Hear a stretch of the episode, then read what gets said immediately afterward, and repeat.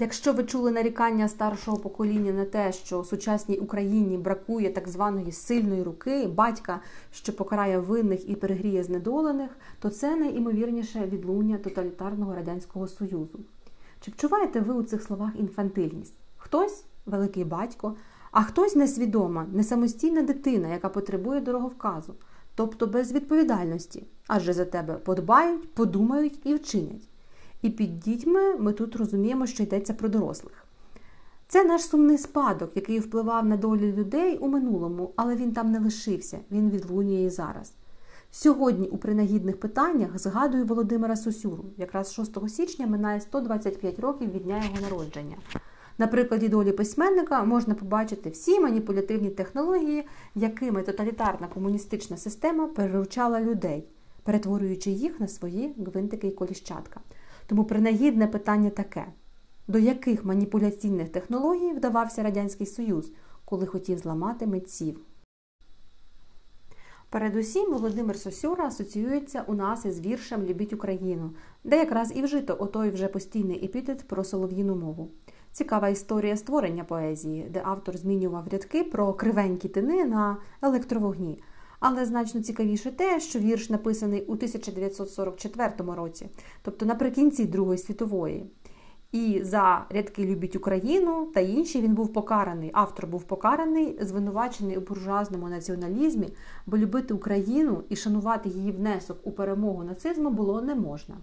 Отже, покараний, а перед тим багаторазово помилуваний, винагороджений, відомий, уславлений, правильний радянський поет пряники, а потім батіг. Тут нема нічого дивного, ба більше питання приручення людини, викорчовування її волі це типова мета радянської системи. Нещодавно я прочитала дуже цікаву і важливу, на мій погляд, книжку. Вона називається По той бік себе соціально-психологічні та культурні наслідки голодомору і сталінських репресій. А написала книжку Ірина Рева. Авторка на пальцях дуже доступно пояснює, як репресії, голодомори відбилися на житті сучасних українців. Там йдеться про безініціативність, бажання бути сіряком, про переїдання, психологічну залежність і страх до умовно вищого когось. Але я згадую книжку, тому що там є прекрасний аналіз життя Володимира Сосюри, і на цьому прикладі авторка показує головні технології примусового переконання. Отже, я їх коротко назву. Технологія номер 1 Відокремлюй та володарюй. Ізоляція. Соціальна, культурна просторова. Тут багато можна згадувати, зокрема, дисидентів, які сиділи в одиночних камерах, та й не тільки дисиденти так, так робили. Крок номер 2 Уведення у стан психічного та фізичного виснаження. Тут теж, думаю, особливо без коментарів, бо це очевидно, що голодомори одразу спадають на думку. Крок номер 3 Монополізація сприйняття. Це коли жертва бачить світ очима свого насильника, тому що вся її увага прикута саме до нього, а не до себе, своїх переконань, адже жертву вже морально і фізично виснажили. І все це побудовано на страху, що тебе вистежать, що за тобою взагалі стежать, що ти весь час на долоні. До речі, оцей страх, він же і зараз у суспільстві присутній, і частина віри у теорії змови, як на мене, це і є химерна трансформація цього травматичного спадку. І оце от не висовуйся, мовчи, ховайся за чужу спину, перекладай відповідальність. Процитую авторку: 96% мовчать, а 4 говорять не те, що думають. Мовчання таки дійсно становило загрозу для влади. Пояснювати причини підозрілого мовчання доводилося багатьом. Довелося й Володимиру Сусюрі у 1947 році, виключеному з партії, за досить невинний, як на наш сучасний погляд, вірш Любіть Україну. Били мене так, що аж серце гуло від ударів, згадував свої моральні тортури автор. Та як виявилося, мовчання йшло не від Сосюри. Налякані антисосюрівською кампанією мовчали редактори, не насмілюючись друкувати твори опального поета. Після того, як компетентні органи дали редакторам відмашку, поезії Сосюри дружно з'являлися в пресі.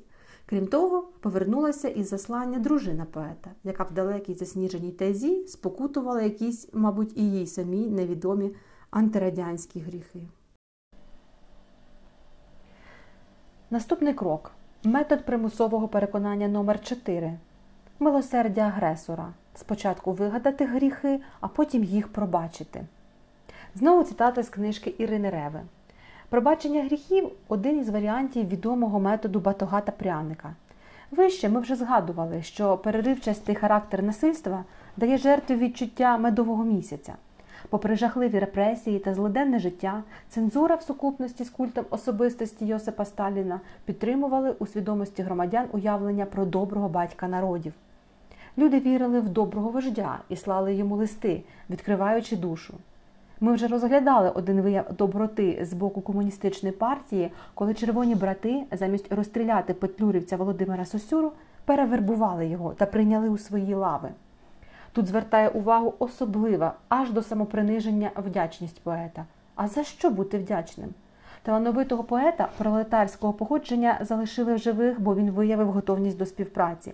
Не з гуманності, виходить, його помилували, а з розрахунку.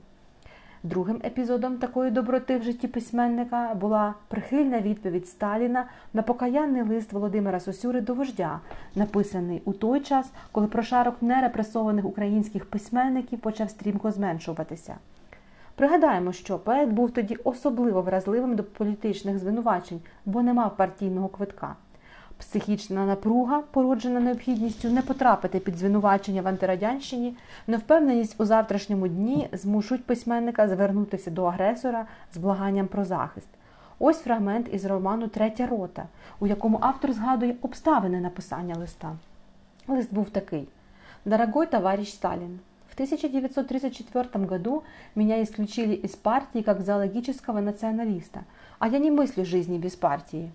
Меня доводили до мысли о самоубийстве, но я не сделал этого, потому что слишком много страдал український народ, чтобы його поети стрілялись.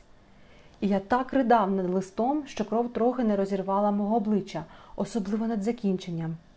Ти моє єдинственне спасіння і прибіжище. Отець, спаси мене. Сталін любив відчувати себе Богом, за волосинку тримаючи людину над прірвою та спостерігаючи, як вона кумедно дригається. Цього разу вождь, вочевидь, відчував себе добрим Богом і відповів рятівною телеграмою Восстановіть в партії, лічіть. Лікувати, бо перед відправленням дружина Сосюри розпечатала листа до Сталіна та вклала туди довідку від психіатра.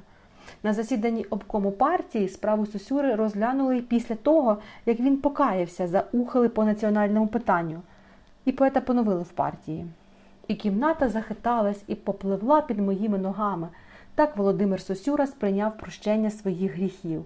От щастя став легкий і крилатий, а люди за довгим червоним столом спокійно дивились на мене добрими очима братів. І через що така шалена радість? Через повернення партійного квитка, який вигадала комуністична система, щоб контролювати своїх громадян. Метод примусового переконання номер 5 Не висовуватись. Йдеться про знецінення індивідуальності, я про це вже згадувала, не бачу потреби повторюватися. Отже, який спадок нам лишили згадані технології, згадані ці п'ять методів? У нас цілі покоління уражені синдромом жертви тортур. Їм властиві недовіра, настороженість, соціальна відстороненість, низька самооцінка, загострення пов'язаного зі стресом захворювання, уникання співробітників медичних та соціальних служб втрата відчуття належності до людського роду та ознаки пошкодження мозку, а також відчуття глибокої втоми, депресія, нездатність прогнозувати майбутнє, порушення концентрації уваги та пам'яті. А тепер подумайте, чи відгукується вам це? Чи помічали ви таке і все, про що йшлося у нашому суспільстві? Ось таке питання виникло в мене принагідно до творчості Володимира Сосюри. Хоча, звісно, це стосується не тільки його а багатьох багатьох українських письменників.